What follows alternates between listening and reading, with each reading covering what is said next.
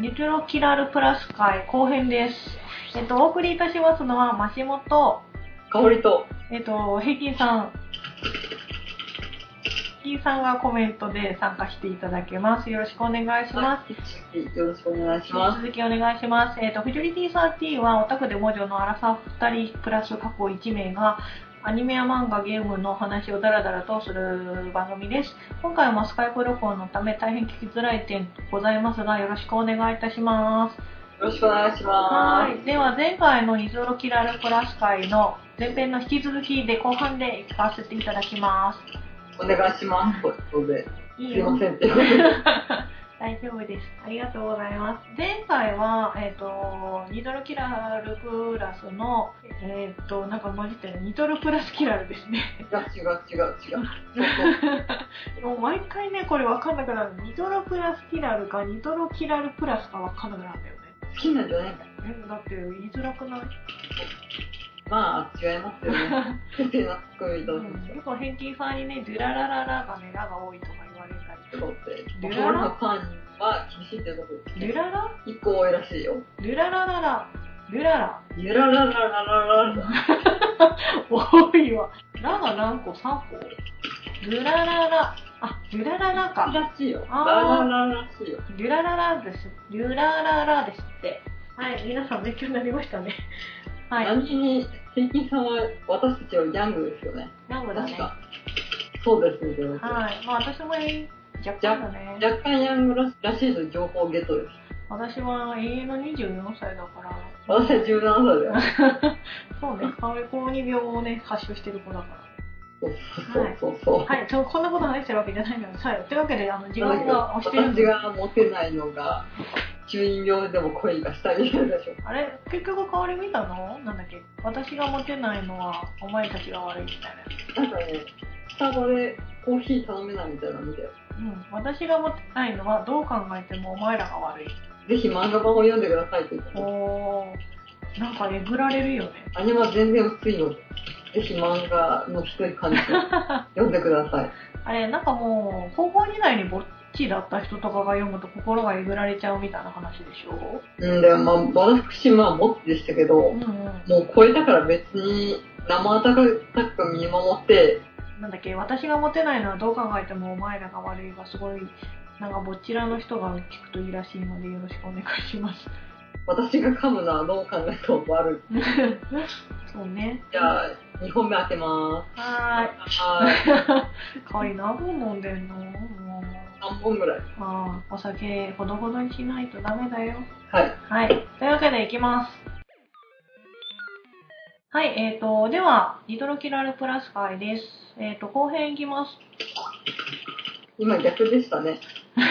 すいませんニトロプラスキラルの第3作を引かせていただきますこの話でなんであれわかんわかりづらいんだもん。前回の前編で都会の地ラメンとのお話をしたので、今回は3作目のスイートプールのお話をさせていただきまはい。スープ、す。スイープ、香りも知らやられてないくせに知ってるスイープ。まあ、スイープは二頭キラの最大の問題作とかよくネットで言われたりしてるよね。そうなんでうん。なんかそんすなそうなんもんで。すか。サヤの歌なんだ。そういう感じでう、ん、あれ、サヤのか、サヤの歌もな、肉片とかをもりもり食べちゃう女の子の話でしょ。そうなんだ。うん、まあそんな感じの話だと思っていただければ。はい、えっ、と、スイートプールは、えっ、と、2008年12月19日に発売されたゲームです。はい。で、えっ、と、前作のラメンとかすんごい長編対策に比べて、スイートプールは結構短い。おー。うん、ほんと短い。何時間ぐらいで終わ PC ゲームの場合ってさ、なんつうの、早送りできんじゃん。るうんうん。あの、早送りすれば30分ぐらいで終わった。早っ。早いよね。あの、何個かエンディングを全部見た後に新しいエン最後のエンディングが出るっていうのが PC ゲームでよくあるんだけど、その最後の1個がどうしても出なくて5周ぐらいしたんだけど、一つのシナリオ行くでね、30分ぐらいで終わっちゃってたね。早っ。うん、ただあのちゃんと話をあの1から4分ともっと長いけれどもあーじゃあなく、スイープで超長 いの完成したのかね。水分じゃなくてラメットね。あ、ラメとか。そう。で、なんだっけ、平均さん、スイートはなんか、短編集みたいな感じで売り出されたんですよ。そうですうね。ん。そういうコメントです。なんか、次は商品を出すんだ、そんな感じでアナウンスしてました。 なるほどね。短編集、でまもあ、、小休止的な、うんまあ、そういう感じで売ったんだろうね。の割には一番の問題作だからね。う。うんん。じゃあ、シナリオの話をさせていただきますね。ウキペディアで先生で。ウキペディアペ、あ、ウキペディア検定のやつを読ませていただきます。はいえっ、と、東京都菅見区郊外にある私立駒場駒場学園へ通う主人公崎山洋二は、病気で1年留年するも、ごく普通の学生として生活していた。だが、ある日を境に、幼児の周りで変化が起き始める。急に接触してきた同級生、城山哲夫。本来ならば、幼児と同級生であった変わり者と有名な上級生、沖永善也。そして、幼児の体を蝕む幻覚や苦痛。果たしてそれらは本当に幻なのだろうか。閑散とした日常が非日常へと物語が進んでいく。っていうお話です。まあ、学園ものです。え、そうなのわかんない、その説明。あのね、駒場学園っていう学園に通ってる、洋二くんっていう男の子が主人公の学園ものです。何言っ てんだよ。おまなみ。あ、駒並みなんだ。ごめん、駒場って言ってたね。隣のうちでブラック、うん。バイオレンス路線、ラメントでファンタジーで来て、学園ものだよ。学園学。園パテなんですけど。で、ヨウジ君っていうのは体が弱い、本当だったら高校3年生なんだけれども、1年留年しちゃってる男の子なんだよね。僕、後ろ沼哲夫君っていう、本当はいい子年下の同級生とか、そういう子が出てきたことによって物語が進んでいくんだけれども、ラメントとか前のトガイノとかは公約キャラって言われる、公約してねえな、あの、キャップリングのまあ、相手のキャラがいたそうわけ。相手のキャラが結構複数人いるんだけれども、えっと、スイートプールの場合は3人しかいませんでもまあ、メインキャラは何人か出てくるんでしょ。メインキャラが3人かなだけなの少ないんだよああ、じゃあ、やっぱ短編集と言われるゆえなのか。本当にでどっちかっていうとトガイヌとかラメントっていうのはそのキャラクターそれぞれにスポットを当てて物語が進んでいくって感じなんだけれどもスイートプールはどっちかっていうとその大きな物語の一つに沿う感じでキャラクターたちの話が進んでいくって感じうんなんか物語ありきのカップリングって感じのお話ですね。あもう3人を軸に考えられたみたいなのうか。んとね、3人それぞれっていうよりは、1本の大きな柱のカップリングがいて、そのカップリングの伴う2人みたいな、そんな感じになってなんかやらないとわかんない感じですうるな。ん、まあそんな感じですね。えっ、と、スイートプールが問題作って言われてるのは、うんグロ要素がすごい強いんだよ。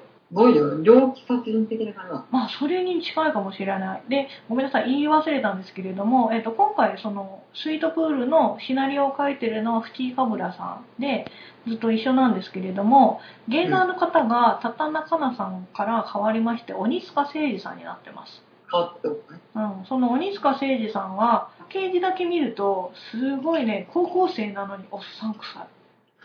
マジで。まあ、25歳ぐらいに見えまあ、す。見える。全然見える。本当お見え願るいいただきました。 25歳でもちょっと若く言ってるぐらいの気配で見える、そううか。ん、35でも私は信じるよその最初に見た時はえ絵がすごいおっさんだよでもなんかさ高田かなさんって言っちゃえばちょっとキラキラしい絵してるじゃイケメンプリンス様だからんね。ねイケメンプリンス様たちの絵だからうん。まあなんかまあ BL ゲームって言われてなるほどなるほどって言われる感じなんだけどなんかその鬼塚誠二さんも BL ゲームって言わればなるほどなるほどっていう感じなんだけどどっちかっつうと単美でビンタみたいなそんじそんな感じの絵ですね、それ好きだよね。うその単語好きだよ。ん、ごめん単美で好き単美単美系ですうんうん、だからちょっとね毛色が違うなって思うんだけれども実際にプレイしてみると絵とすごい合ってるお話が選択は間違っていなかった。うん、って思う。どうよ、平均さん。そう思わん。どうそう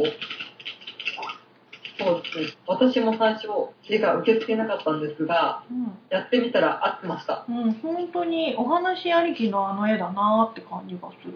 うん、で、スイートプールのテーマというかキャッチコピーが、えー恋ではなく、愛でもなく、もっとずっと深く思いです。おうん、本当にね、なんか恋愛、BL ゲームなんだけど、あんまり恋愛な感じのお話。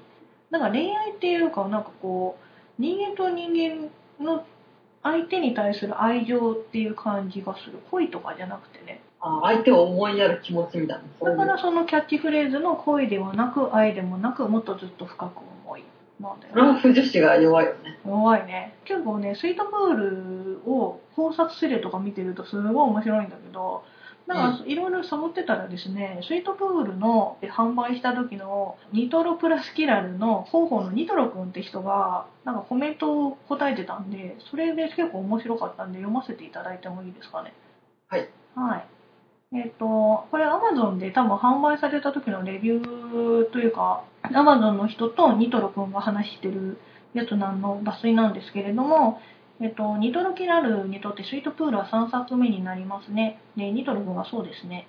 で、その3作目のキャッチコピーに BL ゲームメーカーニトロプラスキラルとはその答えがここにとありますが、このキャッチコピーの意味はニトロ君が「ニトロプラスキラル」は2005年 2, 年2月に発売した「トガイルの地」でデビューしましたこの作品は当時の BL ゲームの中ではちょっとした異質でした登場人物の男たち男の子たちのラブラブな関係を描く BL ゲームが主流だった中で「トガイルの地」はシシリアスかつダークな雰囲気を持つソフトでしたそのため市場の中でも目新しい作品だったんだと思いますでもコミックや小説などで BL 市場を支えてきた作品は男同士でありながら互いを理解していく中で恋愛に発展するそのドラマを楽しむものだったニトルプラスキラルはそういう BL 作品を作りたかったんですで、えー、とその後なんですけれどもニトルプラスキラルはもちろんニトルプラスというゲームブランドが常に時代のフロンティアゲームで制作を行ってきました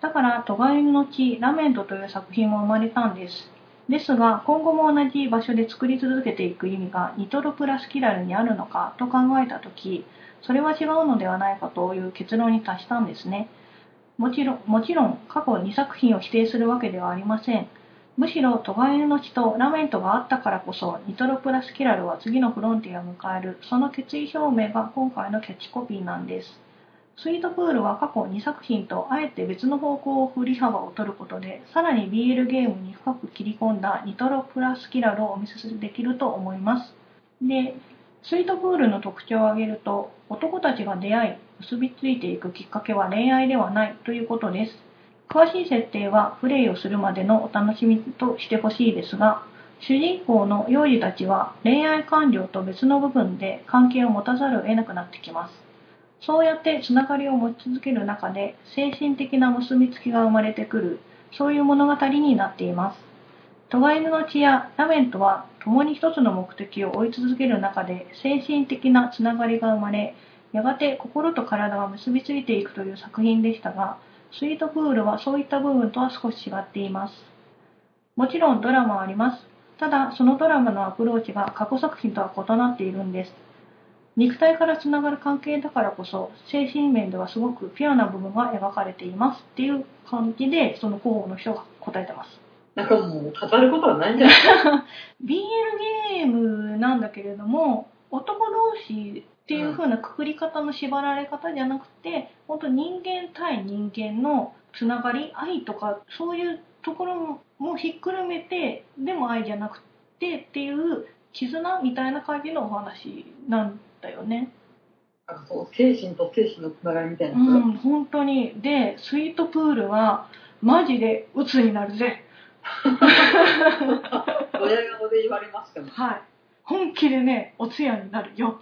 うんなるよ。 なるよやーやーなんかね、スイープが終わった後、1週間はお通夜モードに入りますよってね、あの、平気さんにも、皆さんにも言われたんですけれど、そうです。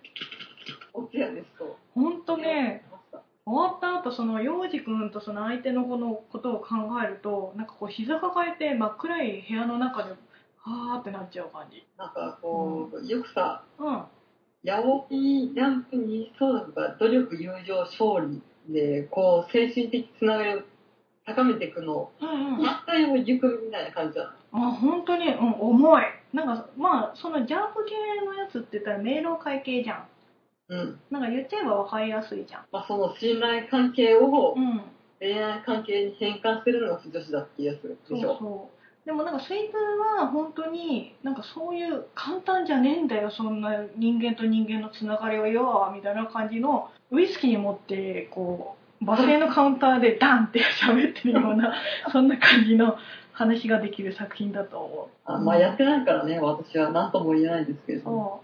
そうでね一つここがポイントなんですけれども主人公の陽次くんの声優さんはラメントの私が一押しのキャラクターのあさとくんですだそうですよ。声優さんが一緒なんですよそうなんですか。そうだからラメントだと攻めキャラだったその声優さんがなんと水風だと受けキャラで超えるんだぜだぜあさとが受けキャラだぜそうなんだよね。あれはもうマジでねあのあさと好きにもたまらんけどなんかもうなんかヘブンだったねヘブン状態。ヘブンヘブンうんなんかもう水分をやる前にそのラーメンとやっててああさと超可愛いなーって思ってたら水風であさとがいるみたいになったんだよねだそうですうよ。んちなみに、しかも、もう、いるよ。はいあの緑川さんもねいるんだけど緑川さんが愉快な感じになってるよねグリーンリバーライトと愉快な仲間としてるって。そのグリーンリバーライトのなんか問題作でもあるかもしれないだからうんなんかこう、自分で出した回答を自分でまた追い詰めたみたいな匂いがするけど。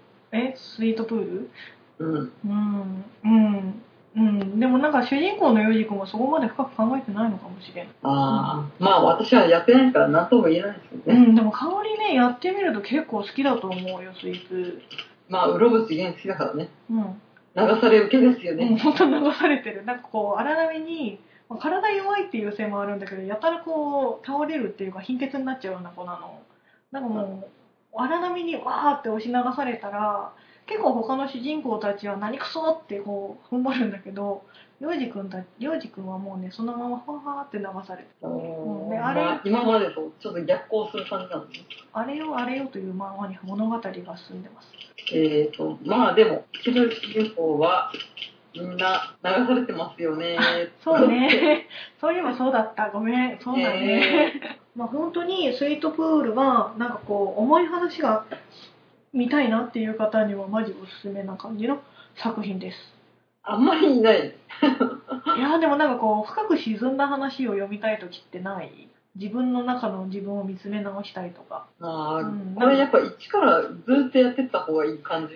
だからなんか多分スイートプールだけを最初にやっちゃうとなんだこの暗い話はっていう風になっちゃうと思うんだよあーやっぱ一連の流れでやった方がいいそうのか。そうだからさっきのあのニトロくんじゃないけれども1作目で都会でバーンってうなんかスマッシュヒットを飛ばしてラメントで盤上の地位を築いたニトロプラスキラルだからこそ3作目のスイートプールであの重い話っていう感じなあのーかそもこってやっぱね、ある程度地位を築けたから冒険ができたみたいな感じか。うんそんな感じだと思う多あ分ーじゃあそこだけやるのはあんまりおすすめはしないんだね。受け入れられる人と受け入れられない人がいると思あーまあ好き嫌いがまあ激しいっう、てういん、えこんな暗い話やだこんな主人公が全然幸せになってないじゃんっていうのを嫌いな人って絶対いるじゃんあ、そうね。うんただあ、血にネタ回避みたいなやつ。そうそうそうそううんあそうだねこれはネタバレになるから カットするけどヨウジ君ぜ全部いるからねじゃあまあ、やっぱしこう、順を追ってやるのがいいってことですうね。ん本当そうだと思うん。うだからなんかよく二頭嫌い好きの方が順を追ってやった方がいいよって言ってるのはそのせいだと思うよねそういうのには訳があるということそういうことだね。で、まあ、ラブスイートプールはその原作の方がすごく暗い話なので、ドラマ CD がね、逆にその文化祭の話とか描いてたりとか、明るい話があったりするんだよね。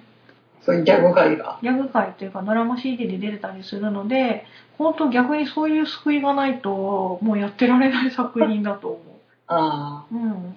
温泉感はない。温泉会はなかったかな。温泉会ある平均さん。 なかったよそうねです。はいないです前回はないと。はいじゃあなんか平気さんスイートプールでお話とかあります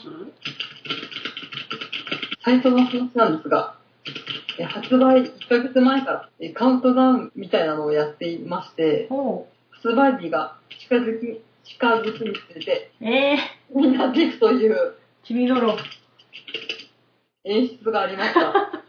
それ、普通展開じゃないですか。うんでもほんあそうだねそういう作品だもんねなかなか見てて、ボロボロって感じでした。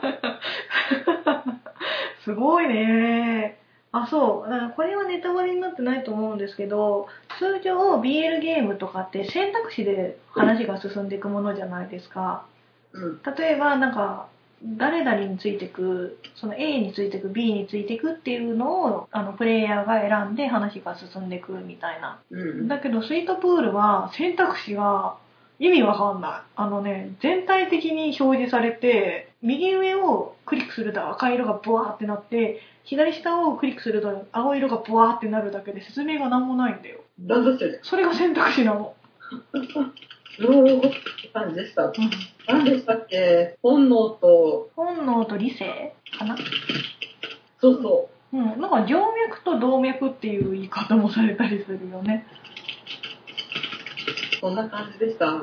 そうだからなんかそこら辺からしてもちょっとゲームとしても異端だよねやっぱ、なんかフラグが立った時に、うんこれを選べばハッピー、これを選べばバットみたいなのを回避するみたいな実験があったんだろうね。うーんあ分かりやすさはなんかゲームらしいゲームらしさを配慮したみたいな感じなのかなあ、そんな感じでしたと。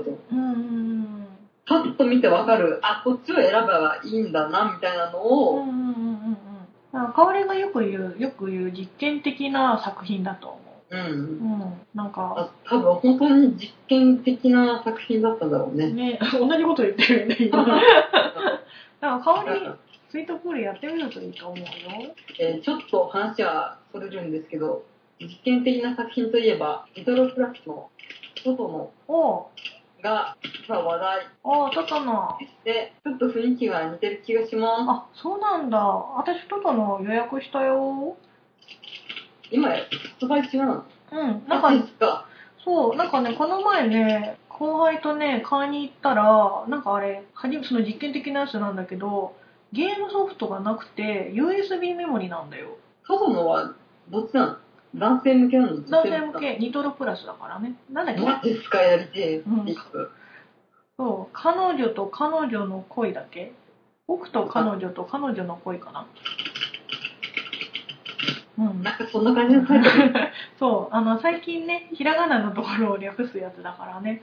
で、その、買いに行ったんだけれども、秋葉原の、えっ、と、ソフマップのあの、ビエロゲー館に行ったんですよ。そこの店員さんに、すいません、トトのないんですかっていう風に聞いたら、なんか、もうすでに一さあの最初の初期ロットがもう全部完売しちゃってるんだって。ああ、じゃあもう、売り切二れ次ロットっていうか、二次出荷しかないんだ。そう、で、その2週え間をーっていう。二次出荷されるのが8月30日からっていうので今予約するとその8月30日が一番最短の発売日だ、うああ。ん、っていう感じだし、しかしまあ、あれですよね、一時出荷をやってこそのオダですな。うん、メ彼ガ女ネをこう、クイックイックイって言います。やりますけど。実際は、通常版は USB ではないはずという。マジでかえー、そうなのあそう一な応んだ CDR でパッケージで発売されるんじゃないのあそうなんだ USB の方がいいよね保存的にはだって USB っていうのは、その、改変っていうか、ちょっと直したバージョンじゃないの、そうなのだって初期ロットが USB だよ初回だけうん USB なんだ USB で、あ、そうなんだ。うんそうだよだってパッケージがねすごいね真四角の箱に USB だけポツンって入ってるようななんか何これかっこいいみたいな感じのパッケージなんだよねこういうんだ。うんあそうなんだで8月30日版 CD ロームなのかなうん DVD ロームかまあちょっとトトのやりたいんでやったら感想をお聞かせしますなんか他に関さんスイープで言い残したことありますか大丈夫です。はいありがとうございますというわけ本当 でに本当にえ何がいや、なんかあるかな。 じゃあ最後、えっ、と、ニトキラの第4作目ですね。これはもうちょっと前にもお話ししたドラマティカルマーダー、ドラマダーっていう作品です。もういいやね、これ言わなくて。そうね、もうあの結構前作で言っちゃってるんですけれども、これ1年ぐらい前のあれで、ドラマだから聞いてくださいってはい、言おって、願いします。キャッチコピーは脳内クラッシュアドベンチャー、俺がお前を壊してやるです。雑バラバラバラバラバラって、WWW と草をいっぱい生やさせて、えだってそうなんだもん。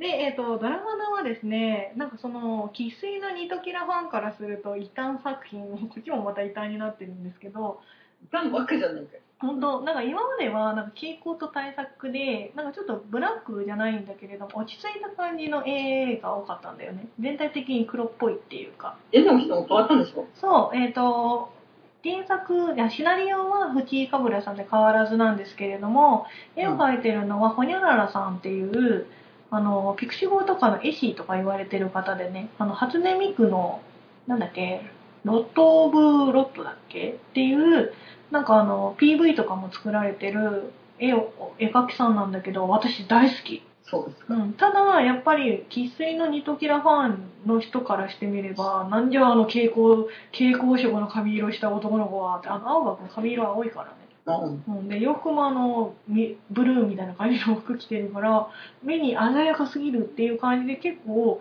なんか拒否反応を起こした方が多かったみたい、あーどうよ平均さんそこら辺は私は最初、買わないつもりでした そ。こまで 来て、そう言って、キャラが今までと違って、えーと何タイプなのか予想がつかなくて、ちょっと手が出ない感じでした。うん確かにねなんかドラマだだけそのキャラクターの絵を見てると色がすごく鮮やかでも現代日本なんだけれどもなんかちょっと近未来アクションみたいな感じになってるよねあ、ちょっとデュララララみたいなそう感じがあそうる。そう。うんうん、どうなの私よくわからないんだけど。うん。まあ、でもそれはね、ちょっと若年層を取り入れるっていうことでもうん。あるんじゃないそうで、その前のね、ドラマの中でも言ったけど、あんまり PV も BL っぽくないから、なんか初心者の取り込みはすごいいいんじゃないかな。う。うんん。平均さん平均差があると思います。 そうだね。最初にその私が B、ドラマだの PV を見てやろうっていう風に思ったぐらいだから、そんな BL とか、なんか私好きじゃないじゃないですか。ねねあの、あんまりそうあいうそのの、なんだっけ、好みピじゃないですよピルソナの3だっけ、4だっけ、うん最近のやつ、うんうんうん。雰囲気的に似てるよね。まあ色がね、蛍光色っぽい色してて、なんかパッパって切り替わる感じはすごい似てるよね。うん。うん。今風にしてきましたよね。うん本なんか一番最初にドラマでもやった時はそんなに違和感なかったんだけど、そのさ全部の作品を通して見ると、本当になんかね、今風にしたなっていうのがすごくわかる。 今風のがもうちょっとわかんなくなってきている荒さというか、 掃除なんですけれどう、んうんうんうん。だってさ、その2005年からニトキラって始まってるわけじゃないうんでもうほぼ10年ぐらい経ってるからそこから追っかけてる人っていうのはいわゆるその20歳で始めたとしても30ぐらいになってるってことじゃん、あうん、だからもう20歳って言ったらなんだけど30の人はもう40になってるわけだから、うんそこからこう尻すぼみになるぐらいだったらやっぱ若い層を取り込もうよっていう感じなんだろうね、ですよね。うん、でなんかやっぱニトキナっていうかドラマだのなんかこう好きな方とかお話しさせていただくと20代でもちょっと超えたぐらいの方とか普通にやってたりするし若い方がやっぱりやってるなっていうイメージはあるよあそこは商業的なね。うんなんだろうけどねうんでドラマだはですねえっ、とニトキラ作品で初のファンディスクがああ、発売されてますねはいリコネクトっていうのが最近発売されています初ですよ。そうファンディスないクキャラ、ビビりましたよ。うんキャラがファンディスク を出すなって、えでもあれでしょなんかあのトガイのとさラメントのやつでなんかなんだキラルモリとか作ってたじゃんありましたね。あれのために私は、日用のコントローラーを買いました。え何その PC 用のコントローラーなんかあの P なんつうのプレステのコントローラー的なやつキネクト的な、へえあああ、そうそういうのが出るんだあるんだねでもあれなんかタイミングソフトとかぷよぷよみたいなゲームと、えパーティングソフトと、あと、ポーカーだった気がする。ー、え、なんか、友のもポーカーやってたよね。 確か。それもいいゲームだ。うん、ミニゲーム好きだよね。えー、でもそのファーディスクってさ、結構エロゲメーカーってやたら出すイメージっていうのがあるらしくって、でもその中ではニトキラ出してなかったのに、今回初でっていうので結構話題になったらしいね。う。うんん。でもまあリ、リコネクトは本当に素晴らしい、素晴らしい作品でした。あはい。ーなんだっけ、ドキラが4作4作、 ?4 作出して、やっと踏み切ったんじゃないうん、でもねなんとなくだけどなんかもともとそのドラマの中のあった話をわざと別のディスクにした感じもするんだよねボリューム増やしてたくましい感じも。いやなんかね某ある人ある一つの方のルートで使われてないスチール絵っていうのがあったんだよああ、そこから派生したみたいあな。のそのスチール絵あの CG 絵なんだ CG それのわかるよ。スチル絵はわかるよ。ス私チも。ール A で使われてないやつがなんかそのディスクの中に残っててでそれで解析とかできる人いるじゃん、あ、いるね。うん、無理やりなんかこう、掘り出す人でしそょ。うそうでその絵がそのリコネクトで使われててだからもともとちゃんとした CD あの1枚のやつで出すつもりだったのでだったのに途中であじゃあやっぱファンディスク出そうかっていうので配慮したんじゃないっていう話が出てるんだよねあーそういう裏話的裏ね。話的なまあでもそれを省いたとしてもマジで民謡の森にみんな来ればいいと思うはいはいっていう感じですでドラマだの一押しからは言わずも言わずもかなですけどレンちゃんですはい。ふみさんは紅雀 そうね攻略さんでね す。攻略さんが一応宣伝部長だからだってさ、なんですよ。で、まあこんな感じでドラマだは前もお話しした感じなので、あれなんですけ重れども複。しとるやんけ。まあね、重複しちゃってるよね。ニトロ、ニトキラの4部作のお話でした。 わー。お疲れ様です。はい、えっ、と、というわけでですね、次は、ニトキラといったら素晴らしい音楽とテーマソング。ニトキラは全作品を通して独自の、独自レーベルのミュージシャンの音楽を使用しています。作品ごとにマシモの偏ったカップリングの愛と独断から勝手にナンバーワンを選出して発表したいと思いますけど、よろしいでしょうかあー。ああ、香りがどうでもいいって言ってる。はい。パチパチパチパチ。いただきました。ありがとうございます。で、ラメントの時に音楽が凄まじくいいよっていうお話をしたんですけれども、えっうと、ニトキラは全作品を通してミュージシャンの方が、同じ方が参加されてます。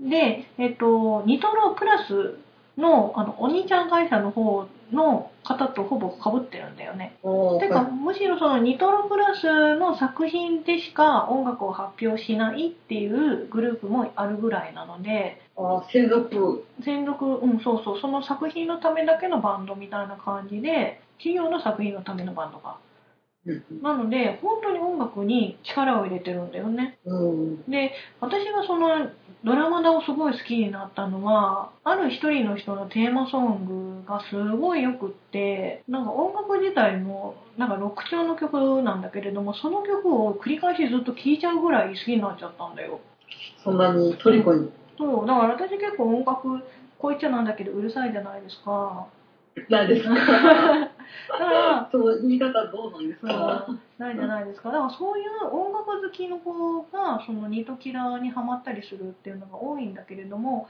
そこからトップ校にしてニトキラー好きになる人って結構いたりするらしいよこの音楽からのうんうんうんってことですね。そうだねで参加されてるミュージシャンの方が伊藤かな子さんっていう方と、この方は、えっと、今「シュタインズゲート」って映画やってるよねもう終わっちゃったかな下着でしょ下着のえあのオープニングっていうかテーマソングとかも歌ってらっしゃる方です。下それ着で、びっくりマーク。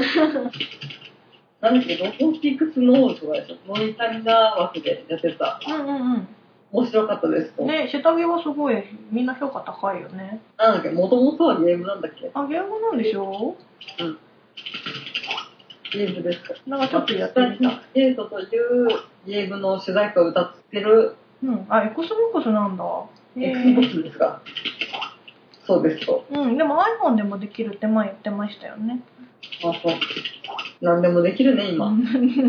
で、で、伊藤かな子さんはデビューがそのニトロプラスのゲームの帰国外。あ、そう、うろ橋源の、そうそう割そ。と初期作品じゃないうの、えっ、と、やつで歌手デビューをされたっていう、本当に最初の頃からいらっしゃるような方です。あ、そうだね。うん。で、えっ、と、ラメントの曲はほぼその伊藤かな子さんが歌ってらっしゃるんだけれども、そうのんケルト系の曲を歌わせたら本当ね、右に出る者はいないみたいな、そんな感じの方です。おー、拍手。拍うん。なんかね、私ドラマで最初その伊藤かな子さんを聞いたんだけど、あんまりそんなに、うん、普通だなみたいな感じだったのね。手。うん。ただ、ラメントで聞いたら本当良かったから、だから作品によって力を本当に発揮される方なんだなっていう感じがする。あ、まあ、波長があったんだね。うん、いや本当にね、ラメントは伊藤かな子さんがいたからこその作品っていう感じもするよね、平均さんね。そうですよね。うん、まさに そうですよ。そうだよね。なので、まあ、伊藤かな子さんはあのベストアルバムとかも出されてるので作品運命よりもちょっと一回聴いてみるといいと思いますあの有名な、悲しみの、 「悲しみの」も伊藤かな子さんです「悲しみの」って何ナイスポートだそうです。ごめんねよくわかってないアニメほら、あの、うん なんだっけ。えあれ日暮らしの泣く頃にえっと、ナイスポートで検索。あはいはいはいはいはいはい。最終回が、現実の事件とうん何かにつけてほうほう放送できなかった事件。あそうなんだああ、伝説ですね、なんか。うん、なんかね、ニコニコ動画のやつで、なんか、殺傷事件か何かの事件が前日に起きちゃって、それでダメになっちゃったんだって。うーおー。ん。 ちょっと伊藤かな子さん超切ないよね。一部で有名なお 話。すいません。ありがとうございます。あれは、その窓番組の最終回がなかなか放送できなかった的な感じそんな感じがな、でもあれは震災と重なっちゃったからね。うんまあ、大体なんかこの、現実の事件と、その、フィクションの事件がリンクしすぎて放送できなかった的な、そんな感じですって、平気さんは言ってるね。ここそれはちょっとレジェンドですね。ね、レジェンドだね。うん。まあそんなこともありつつなのかな、まあ、伊藤かな子さんは本当にいいのでぜひとも聞いてみてくださいで、えっともうお一方がベルトゥーっていうこの方々は本当にニトロプラスキラルとニトロ関係の作品の曲しか作ってないバンドですあ専属なんだ。うん、ゲームメーカーニトロプラスの出会いをきっかけに知り合いそしてユニットを結成って言ってるぐらいだから、えっと、メンバーがねケン一さんって方と秀樹っていう方なんだけれどもこのお二人のバンドですね私この人たちすごい好きおうんえっとね「ギルティークラウン」っていうゲームの曲とか「なんとか村正」知らねえよ。倉庫秋村正とかの曲を作ってらっしゃる方々ですらしいですよ。うん、ギルティーグラウンってあのノイタミナ枠でちょっと前にやってたじゃん。うん、下着の何か、続編かと思ってた。うん、違うよ。なんかお腹から刀出しちゃう女の子の話だよね。うわー、そううっんすね。あとは、えー木村正治さんっわかんない。ていう方とか、男性の方とかもご参加されてて、で、一応その3部作まではずっと一緒だったんだけども、4作目のドラマティカルマーダーでさらにプラしプラスして、ゴートベッドっていうテクノ系というかハウス系の曲で結構有名な方が参加されました。で、ゴートベッド自体の曲が好きで、なんかそのドラマだに引っ張られてきたっていう方もいるぐらい結構コアなファンがついてるバンドなんだよね。あーまあ、なんか、パッと見、ね、うん。ドラマだからそういう近代的な感じがするから、うん、だから曲自体とすごいね、世界観が合ってる。あーまあそこで引っ張ってきたんだろううなっていう。ん、であのニトロキラルの場合ってその曲ありきの作品っていうよりはもう作品の内容に沿わせて全部曲作っちゃってるからエンディングってキャラクターごとにあるじゃんじゃんって言われたら、そんなにやってないから。そうそのエンディングに沿っって1曲ずつ曲があったりするんだよああ、そう、テーマソング。そうだからそこでの思い入れとかがすごい強くなってなんか音楽のその良さっていうか力をすごい分かってる人がやってんだろうなっていう、うん。うん、だからそこでなんかハマってるっていうのは私一つあるのかもしれないそこで知られないと思うんでしょ。うんそうリキンさんも行かれたんですか行きます。マシモさんと行きます。はい。なんか覚えてんじゃないですか。ありがとうございましたと。いいありがとうございましたいつでしたっけって。えーとですね、出てきました。キララナイトは7月6、7の2日間で開催ですね。七夕じゃないそう、七夕だったら見上げればミルキーウェイだよ。素晴らしかった。で、えーと、キララナイトのお話をさせていただきたいんですけれども、えーと、どういうライブなのかって言ったら、その、ニトキラ作品、4作品のテーマソングだったり、中で使われてる曲だったりを、ライブで演奏、生演奏すると同時に、後ろの画面でその印象的なシーンを流して、なおかつ声優さんたちがそこで、ちょっとした小芝居。小芝居を行うみたいな感じです。小芝居。小芝居言うな。狂気のイベントですよね。本当いただきました。なんかちょっと前までのイベントは、なんか本当にバサラ、戦国バサラの、宴好きなそう、宴的な、その声優さんがちょっと出てきて、もう声優さんが生身で出てきて、トークショーイベントをやるみたいな感じだったんだけど、もうそういう範疇を超えて、もう一つの作品の派生系としてなんかライブをやってるみたいな感じだったの。栽培ジムでやってたよ。あ生アフレってやつでしょ。生アフレコっていうかもう話を一つそこで作っちゃってるんだよね。あ、やってたやってた。あ、本当。こういうシチュエーションで出すんで、こういうアフレコをしてくださいみたいな人。うん、そういうんじゃないの。もう物語なの、その中で。なんか声優さんが、そう、ちょっとこう、顔出しして、えーこんなのできないよとか、そういう話じゃなくて、もう、一つの、あ、もうドラマとしてできそう、た。ドラマとしてできてて、その中で途中で音楽がかかるみたいな感じ。あ、対話には全部小芝居を挟みつつ、うんうんうん。音楽を流しつつ、小芝居をやりつつ、うん。萌え CD 流してたよ。こあの、小芝居とかそういうね、次元じゃない。あれは。な本んで当こ の、超えた争いみたいなの。本当ね、そういう次元じゃない。なんか私ライブ結構行ってるんですけど、あそこまでなんか、キャーっていう声が耳元で叫ばれるライブ初めてだった。キララナイト自体に参加された方はわかると思うんだけれども、なんかね、あの一種の空間の異様さ、なんかもうそのアイドルイベントじゃないんだけれども、このアンは結局そのキャラクターたちって二次元の作品じゃん。だけどなんかもうその場にいてちゃんとなんかその場で息してるみたいなそんなのがなんか体感できるんだよねなんそかれそは、なんかそういうこと言うとちょっと気持ち悪い人になっちゃったけど、うそん れ、バニーちゃんがしてるビルドにいるみたいな、そういう。あまあそんな感じなのかもしれないだでからまあそこら辺でね、相互の理解を深めていくしかないんだよ。なんかねライブとしてもすごいね今回初めて私参加したんですけれども舞台のところが全面ステンドグラス張りになってる感じのとかが流れてたりとかあとあの作品によって全然世界観が違うじゃんそのラメントとかっていうのはこう森な感じとかなんだけれどもそのドラマだとかだとちょっと近未来な感じだからうんなんかこうレーザーとかが飛び交っちゃうようなあはいはい。うん、なんかすごい本当クラブイベントみたいになっててすごいかっこよかった、金かかってるね。もうんお金かかってると思う本当本当倍かかってると金思うかかってるとしか言いようがねえな、うんそういうには思って。後ろの画面でなんていうのキャラクターたちの話が進行してる状態でアリーナ席で見てると若干やっぱ見づらいんだよで今回アリーナ席と2階席の指定席があったんだけど途中でなんかその話見ながらあ指定席の方が良かったかなっていうか思ったんだけどでもやっぱりそのライブの一体感を感じるんだったらそのアリーナで一緒に踊ってるのが一番良かったのかもしれない、まあ、うん、だからここが。わがままを言うのなら2日間両方参加して両方見たかったアリーナと2階席まあ、それはね、うん生ならではですよね。そうだね。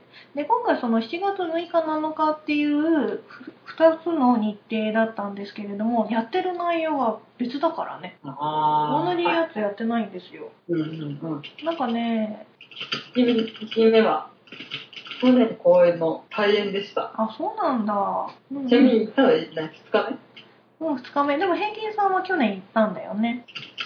はい。うん。いいなぁ私も去年見たかったよ。なんかもう一回本当に見たい。あの、まあ、1日2日目、どっちも行くしかねえみたいな。うん、ライブにもう一回行きたい。まあ、実際にそのニコニコ動画とかでも見れるんだけど、なんかライブって参加してこそのなんかあの一体感ってあるじゃん。まあ、そうね。そう。で、なんかそのライブでさ、ペンライトを、なんかドラマだの中のはいはい。脳みそが、あの、一応モチーフだから、それをペンライトをね、みんなで振ってたんだけど、なんかあそことかすごい綺麗だったし、ああいう現場にいられたのが良かったなって思う。うんうん、ただ私ペンライト持ってなかったけど。帰る。 高いんだもん、あれ。いや、300円ぐらいで売ってるよ。いや、2000円だよね、平均さんね。うん。高いっすよね。ねそれをドン・キホーテで。え違う、そういうんじゃないの。あの、ちゃんと、その脳みその、あの、ちょっと、見ようによっては、ちょっともやしもんのオリゼみたいに見える、あれを、あのペンライトを振ってからこそなの。 そうですか。うんなんかね、見てるとオリゼっぽく見えてくるんだよね。あの、カモス像っていう、わかるオリゼ。わかります。うんはい。というわけのキララナイトでした。えっと、その各作品ごとのうん。私的な、えっと、ナンバーワンの曲をご紹介したいと思います。で、ナンバーワンと言いつつ、一つに絞り込めなかったので、2曲紹介します。 な、それ。だっじゃあ、てちゃっちゃと言ってください。はい。おーって、ありがとうございます。おー、ということで。はい。えっ、とですね、じゃあ、行かせていただきますね。まず、は一作目、都外の地は、えっ、と、私のナンバーワンソング1位は、フェイダーウェイです。これは、ベルトゥの方々がやってるんですけれども、これは PSP 版のオープニングの時にかかる曲です。だそうです。はい、えっ、と、都会のだとね、そのベルトゥーがグラインドって曲が一応正式なオープニングなんですけれども、なんかね、PSP 版の方の作られた、そのフェーダーウェイの曲の方がどっちかっていうと私は好き。かっこいい。うん。 へー、ということで。いただきます。ありがとうございます。で、隣のうち、もうえっと、ナンバーワンソング、その2、ナンバーワンじゃないね、は、えー、追憶の風です。はい。わこれは平均さんも大好きだと ー、い思いですね。う。はい。大好きです。 は。い。えっと、これは伊藤かな子さんが歌ってるやつなんですけれども、これ PS2 版の、えっと、キャラクターで雪人だっけうん。雪人っていうキャラクターが、 あ、神谷博なんだ、あれ。うん。だってあの PS2 版を別に全年齢向けだまかあら。大丈夫らしい。そう、あの、その雪人のために作られた曲なんだけれども、なんか曲自体が、聞きようによっては誰のエンディングにも聞こえる私的には元美さんのエンディングじゃないかなって勝手にずっと言ってるんだけれどもこの「追憶の風」は本当すごくいい曲ですこれが2つ目で,、はいで次、えーと「スイートプール」のナンバーワンソングその1は言わずもま言わずもがなミラクルズ・メイですあ反応がないこれはですねえっ、とスイートプールの本当のエンディング新エンディンググランドエンディングって言われる、えーとエンディングの時にかかる曲なんだけど全歌詞が英語なんですよあはいはい。歌ってるの伊藤かな子さんなんだけど直訳すると「奇跡がきっと」っていうんだけどそのスイートプールのそのお通夜のエンディングの時にかかるその曲だからこその神って感じがするもで、スイートプールナンバーワンソングその2は、キスオブザスカイのベルトゥーです。で、この曲はですね、私ベルトゥーのアルバムを買って、で、スイートプールをゲームする前に聴いてたんですよ。う、で、曲自体がすごく良くて、あ、この曲変わってるゲームやりたいなっていう風に思うぐらい、すごいいい曲だったの。曲選考って。曲選考だからなんか先に私まだその時に「トガイのまでしかやってなかったんだけどドラマだトガイのって順番でやってたからうんだけどラメンとやる前にその「キス・オブ・ザ・スカイ」聞いちゃったからあスイートプールやりたいなっていうふうに思っちゃったのそれだけすごいいい曲おー、へ ー。ただしね「キス・オブ・ザ・スカイ」なんとびっくりスイープのそのゲームの中では使われていませんえー、びっくりだよねこれねドラマ CD のエンディングなんだってあうー。んちょっとね騙された感あるよねなんか、これはあの誠エンディングのやつの曲らしいです。ヘギさんもそうなんですエね。キさんはわかる。ヘギさんあエんまキりさんも分かってない。スイープはあんまりあれなんだよね。わからないということで。キラナイのライブとかでその各それぞれの人たちの曲をかかるんだけど、スイープの人は結構ポカーン率が高いらしい よ。うん、えこれ誰の曲ですかみたいになってるんだって。僕がスルーで、なんか、スルー、スルー、あれが強いこと。そうだね。はい。で、これが一応ナンバーワン2曲です。で、ちょっと順番逆になっちゃったんですけど、次、ラメントです。ラメントはもう両曲が多すぎて、みんないい曲なんですけれども、やっぱりこれは選んだ方がいい、たたいし高い戦いの歌。そうですねとう。ん。それですねと思うよ。もうこのハゲの、ハゲのコメントいただいきやます。この曲はね、単品で聴いてもすごいかっこいいよ。ハゲド、ハゲド。うん、で「高石高高いの歌」っていうのはそのラメントってテーマが歌だったりするんですよ。何それ、戦士、戦記絶頂新本屋。うんまあ、そんな感じちょっとねあのシェリル・ノーム的なランカちゃん的な感じなんだよねこの映画アフロスフロンティア的な。そうそれそれなの歌が世界を世界、なんか救う的な感あごめんそれなのそ れそれなんだじ。来ちゃった。うんだから世界を救う的なやつ来ちゃった。そうそれなので、えっと、この映画歌を歌うことによってその周りの人たちが力を得るみたいなやつなんだけれどもそのこの映画歌うって言っても自分で声を出して歌うわけじゃないんですよあ、その地球の鼓動的なやつ。 そうなんかお腹からねなんかその曲がファーンって聞こえてくるんだよでその戦闘の時にかかる曲なんだけれどもそのゲームの中では曲っていうか歌詞がついてないんだよねあ、地球の鼓動だからね。もうなんかそのサントラ版で歌詞がついた曲なんですよねこの「たたえし戦いの歌」ってそう、なんか、君を乗せて が、なんか CD になったら歌詞つくみたいな、何そうですよね、っていう。伊藤かな子さんのあのベスト版にも入っちゃうぐらいやっぱり代表作なのかまあ、やっぱその最後を締めくくる感じなのか。うん、なんだラメンとナンバーワンソングその2は、えーとこれもやっぱりね人によって分かれると思うんだけど「伝承の歌」えーとバ「バーラム」かなこれそうはそエンディングの曲なんですけれどもなんかねすごい終わった感がすごいするそのまあ、エンディングはね、グッとくるもんですよ。そうなんかねこうそのコノエとその相手のキャラクター私どっちかというとバルトルートの後の練習の歌がすごい好きなんですけどあるシーンが終わった後その曲がわって入った瞬間にわーってなる なんかこのわーしか言ってない感じ、疑問だらけじゃねえかよ。泣くよねますよね。うん、うん、なんかねそうこのあお終わったこの世界終わったけどみんな幸せでよかったっていう集大成が出てるのがこの伝承の歌だと思うベストオブエンディングみたいな感じ。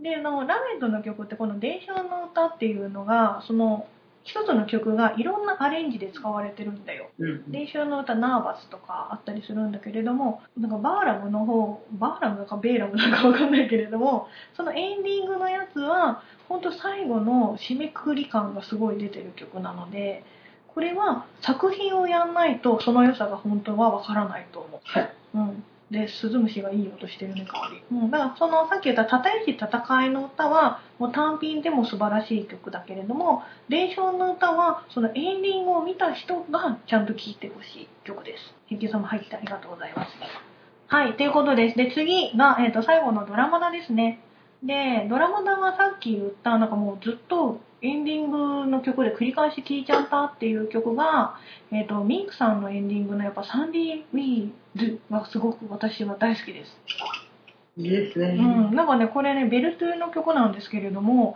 なんかねエンディングを見て最後のその曲がかかるんだけどもう曲自体でなんか衝撃を受けちゃってなんかもう本当大好きになっちゃった曲ほうほうだからドラマでもちゃんとそこまで好きになったのはこの曲があったからこそだと思うでも別にミトギアをやったのはドラマがだが最初なんだっけ最初だよ。あ、そっか。うんあ、じゃあまあ、そうです。で、あの、ドラマで映ったら一番最初の PV の、あの、アイキャッチって曲が一番有名なんだけれども、アイキャッチの曲もすごいいいんだけど、でもやっぱりその自分がちゃんとハマった作品品として好きになったっていうのはこのサンディ・ウィズがあったからこそなのかなっていうふうに思う。はいで、次、ドラマだナンバーワンソングその2が、えっ、と、Only Finally There is the Free End です。ランニングもう一回言う ?Only, やいやいや only Finally あ There is the End Free End です。投ない。げ、え投げで、投げツッコミいただきました。あこれはゴートベッドが歌ってるやつなんですけれども、えっと、ドラマではですね、えっと、作品によって全然違うんだけれどもあのハッピーエンドの曲はみんな一緒なんだようんはいはい。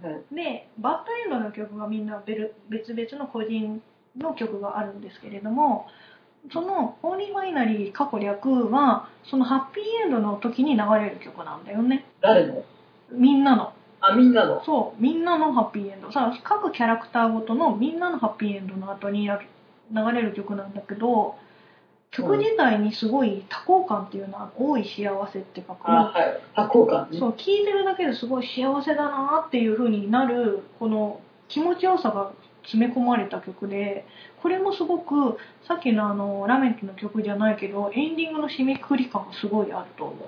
あうんだから曲自体っていうよりその作品を通しての一番最後の曲として聴くのが一番いい曲だなっていうふうに思うんだよね。ー。おうん、というわけでこの「オンリーファイナリー」過去略は、えっと全部をやった方は聴いていただきたいなと思います私的にはノイ・アオ・エンドの時のこの曲の入り方がすげえ神だと思どう ですかどうですかう、うん、はい、ということで。本当あれは本当いいよはい。本当いいよなんかもう本当いいよしか言えない自分のこの語彙のなさがびっくりだけど、うんえ、いきさんいかがですかそうだいいねですかうん、壁画の好きな曲とかありますラメットのうん。オープニング。あ、あの曲はマジ神ですよね。ラテうんン語歌詞です。合計で、でしょ。読めないもん、あれ。パセラしかやってないんじゃねあ、でも普通の曲、どうなんだろうね。パセラだと、あ音楽付きで聴けるよ。あ、音楽じゃないや。ラムとかでもあ、あるんだ。あります。へラムでえ。もあります。ちゃんと振り仮名あります。振り仮名ね。えっと、ラメントのオープニングの曲は、ラメントです。ぜひどうぞーということで。はーい。うん、でもラメントのオープニングはね、うん、かっこいい、やっぱり。おー、やっぱそのファンタジック、うんうん。世界的なやつが。オープニングのあの画像と合わせてみると本当にファンタジーの世界にそれだけで引き込まれるっていうかうんすごいなんか森の中に迷い込んだような感じの曲、おううん、いい曲だよすごくただなんかラメントの曲ってそのラテン語で書かれてるからニコニコ動画とかで見るとあの空耳アワードされてんだよねえー、なんか「生命兵たれ」とかいう のが聞こえるとかあとなんか「ラメント運行」って3個言ってるとかいうのを私見て以来もうラメント運行にしか聞こえなくなっちゃったの、うん、だからニコニコ動画はみんな見ない方がいいと思 そうです。う、はい、って感じです平気さんはラメントの曲大好きですよね大好きですうね。ん音楽はラメントが一番好きです。当てる前ですありがとうございます一番大好きいただきました。あと、個人的に聞いてほしいのは、おう都外人のうんうんあ四季 様とのデデデデデデってやつだよね有名です。うんあの「つった方」はよく聞く四季ファンの間で結い構。やでもね、あの曲が入ると確かに、あ、四季様来るわーって思う。まあ、そで、ういうわけで、四季中のうん。平均さんでした。あの、四季様は別名ね、五丸とか言われててね、その曲がかかるとみんながこう、わーって逃げるからね。うん私も中二病の塊だなと思いました。 キングオブ中二病だな。本当だ。よね。なんで黒いコートなのに半袖なのかな。うん、なんかあのね、うん。シルバーアクセサリーの時点に、そうだね。あ、日本刀だし、日本刀だしね。クランプキャラクターが、本当だよね。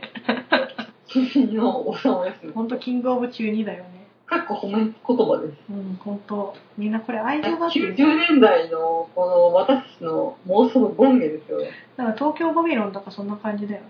クランプと緑川光がこう、こね合わせたな。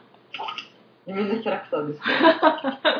クリアしてないんですけど、衝撃的でしたうと、んでもなんかそういうキャラクターってなんか一人いるよねその時代を代表するというか新しい世界を作るっていうか、うんなんか四季様を倒したらうん設定が終わるみたいな設定はない。うーん、エンディングによってはそうなのかな。なんかこう、キー的な四季様はキーではないんだけど、どっちかというと、アキラくんの方がキーだかああ、やっぱ主人公だったら、うんうんうん。まあ、四季様自体の世界が終わるっていうのはあるよ。ああ。なんかクランプキャラクター的な感じだとさ、うん。俺を殺せばこの世界は終わるが、しかしみたいなのがあるんだよ。それはどんどん桜塚清志郎かなあ あ、そうだね。そうじゃないんだね。ないよ。はい。うんっていう感じの、えっ、と、もしもの独特選、ニトキラ ミュージックナンバーワン選手権でした。はい。はい。まあさっきからずっと言ってるのは、ニトキラは一作目からやった方がいいよってずっと言ってるんですけれど も、うん、まあ、話、話戻ってる。そう。えっと、まあその中でもね、ちょっと時間がないから、なんか特選して自分に合ったものをちょっとやってみたいよっていう方がいらっしゃったら、まあそんな方のために、ちょっとマシモが勝手に作ったアンケートで、その自分の職種に合ったゲームを探してみようじゃないかっていうのをちょっとやってみようと思います。はい。はい。ということで、えっと、代わりにやってもらいたいので、答えていただいてもよろしいでしょうかはで、えっ、と、選択は二問制になってますので、どちらかを答えてください。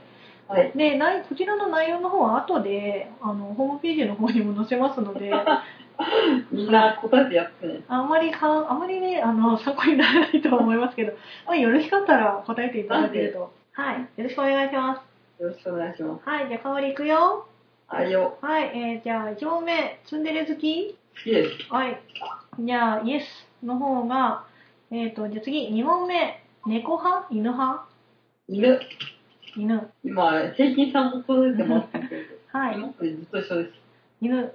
じゃあ、犬でしたら次、えっ、と、白色なおじさまと、戦闘系なおじさま、どっちが好き どっちも好き。ダメ。両方ダメ。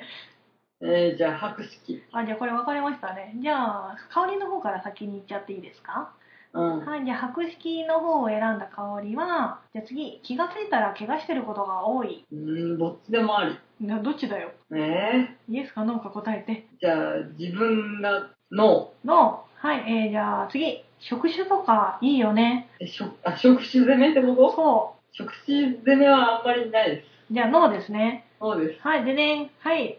そんなあなたに合ってるのは、ドラマティカルマーダーです。やらない の。やれよ ここまでやったんだからやりなさいよ。はい。っていう感じです。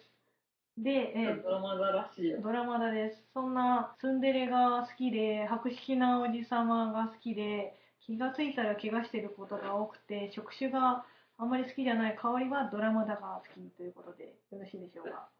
はい、じゃあ次いきます。えっ、と、平均さんが途中までやってくれたので、途中の白色なおじさまと戦闘系のおじさまで、戦闘系のおじさまが好きの方行かせていただきますね。えっ、と、昔不良だった時期がある。の方いいえ。いや、もう、はい、これ私ですね。職種とかいいよね。はい。職種好きだからね。はい、職種好きなそんなヘンリーさんはスイートプールです。スイースプイプ、スイプは職種というかなんかニョロニョロしたのが出るからね。スイープかー。はい、やってみますよ。もうやったる やんけ。いやってなかったんかな、私。や、やってるよね、全然。お通夜1週間ぐらいやってたよね。じゃあやってました。すいません。はい。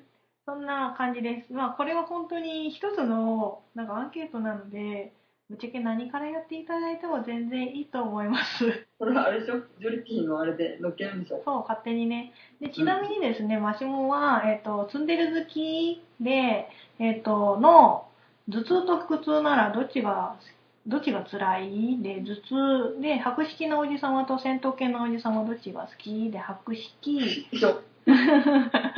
え、白色だよ。違う、大川徹だろ。で、気がついたら怪我していることが多いで、イエスで、トガ犬の血になりました。はい。そんな、トガ犬の血でした。おー、ってことで。なんかね、作ってみて思ったけど、これあんまり参考になんない。なんだよ。とりあえずな、フリーのマーコあはるまこ、まこはるが出演したらこの間やるといいんじゃないあ本当そうだよねだってさうんはるかちゃんまんまあきらくんみたいな感じするもんねそうね、誠くんは圭介だよね。圭介だよねりんは、うんなサッカー、なぎさをね、ありがとうございます。まさんが。うん、うん、でもれいちゃんがそれ言ったらいないんだよねりっちゃんはオーストリアさんだよ。うん。笹沼明ということか。うん。あ、あの、香り、笹沼さんはいっぱい出てるよ、ドラマだにも。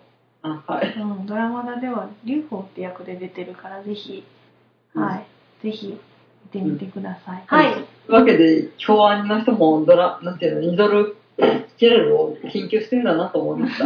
でニトロキラルじゃないよ、ニトロプラスキラル。キラス、キ ラキラスってなんだよ。ス、キラスを。その流れでどうだうん、うん、そうだね。はい。というわけで、まあ、こんな感じのアンケートなんですけれども、まあ、試しにやってみてください。キラ。キラ。はい、お疲れ様でした。お疲れ様でした。なおん疲か、れ様ね。うん、なんかね、これなんやかんやで結局ね、3時間半喋ってま8時から撮って今11時20分だからす。ね。ね、ごめんなさい。うん、明日仕事明日仕事だからね。ごめん、明日私休み。この野郎。 関関さんも明日仕事でごめんなさいね。はい、という感じで、まあ、ここまでニトキラの話をしたんですけれども、まあ、これで少しあのやってみたいなっていう方が増えればいいなっていうふうに思ってます。いねえよ。えいないのかなまあ、あのー女性、BL ゲームだから女性がやるっていう考え方じゃなくて、さっきの水風じゃないですけれども、別に男の人がやっても全然面白い話だと私は勝手に思ってます。そうだよ。私がフェイトゼロやりたいよ。そうそうそうそう。フェイトゼロじゃない。ただのフェイトステイナイトだ。うん、よくわかんないけど、まあ、なんかあんまりその BL ゲームだからっていう風にこだわらないでやってみていただきたいなっていう風に私は勝手に思ってます。ただし、なんかね、スイートプールはなんかいろんな意味で体が痛くなると思う。だそう男の人の知り得ない痛みを、なんかこの、洋二くんが知っちゃってる感じがするよね、平均さんね。です。そうですかわいそうですね。うん、そう本当だってさなんか、うん、お腹が痛くなるような話です。それは、あの、あれをお腹に出されて、あれで下痢的な感じなの。いや、どっちかというとね、出してる。あ、そっか。じゃあ、香り最後まとめて。まとめてたよ。投げるよ。大変だよ。投げるよ。まあそういうわけで、いろいろ試行錯誤を続けているゲーム業界ですが、はい。えーな男性向け、女性向け、関わらず、えー進化を届き遂げていくゲーム業界に今後も期待ということでよろしいでしょうか。なんかざっくりとしたまとめだね。脚本の方面でも、うんうん。アニメだったり漫画だったりも進出が来ておりますので、そういう垣根を超えて、うん。どんどん刺激を受けて、高めていったらいいんじゃないかなと思いましうた。ん、なんか最後噛まなければもっとよかったよ。だって11時半なんだもそうだね。はい、ありがとうございました。というわけで、えっとここまで参加していただいたヘキさんも本当ありがとうございました。ん。ありがとうございまはい。した。楽しかった。マジで本当に本当に本当それ本当にね、目見て言えるいやいやいやいやいや。なんか売ってる感がすごいして良かったです。ありがとうございます。なんか平均さん的に最後に言っておきたいこととかありますか？そうですね。やっぱ、BL ゲームなんで、自分の好きな作品をうん、見つけてくださいませ。確かに。私は、うん、あ敷地を行った。推しなので、ぜひ、都外のをどうぞ、びっくりマーク。はい、ありがとうございます。ありがとうございまもうね、ここまでね、式中の人っていうのもすごいなっていうふうに 思うけれども、まあ、都外のは本当式様だけのエンディングで何個かあるからね。す。もああ、うすん、げえ凄。まじい数の。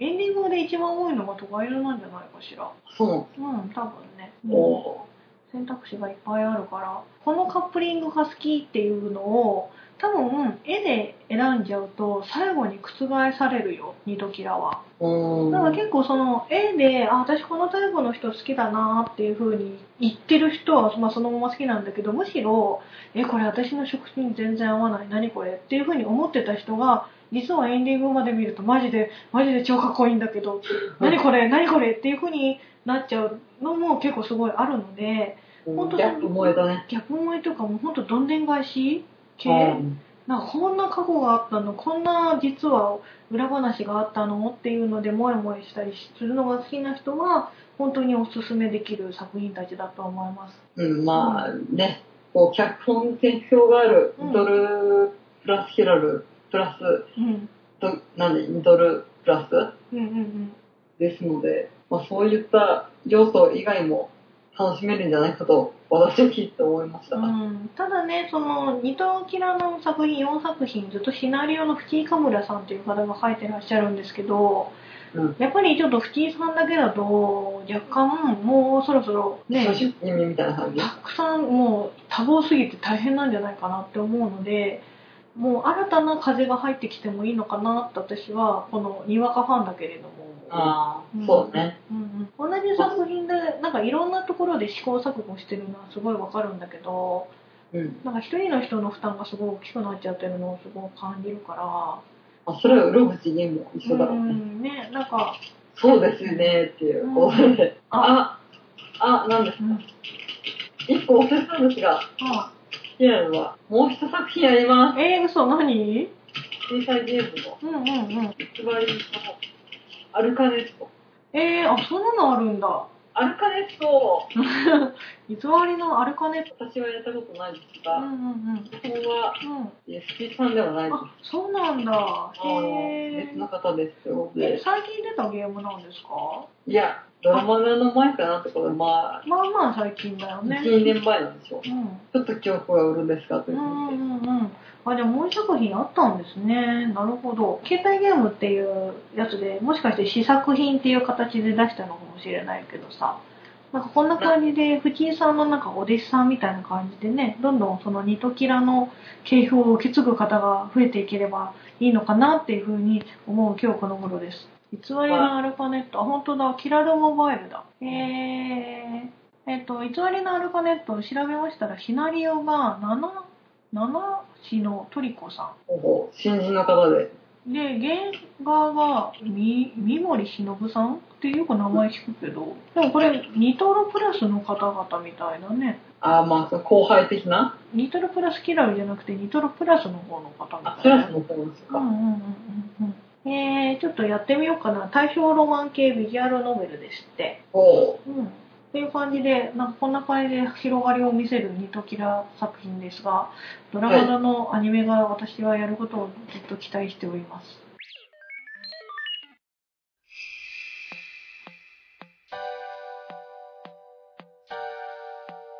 ゆきさん、本当にご参加くださいましてありがとうございました。う。ありがとうございました。はい。ありがとうございました。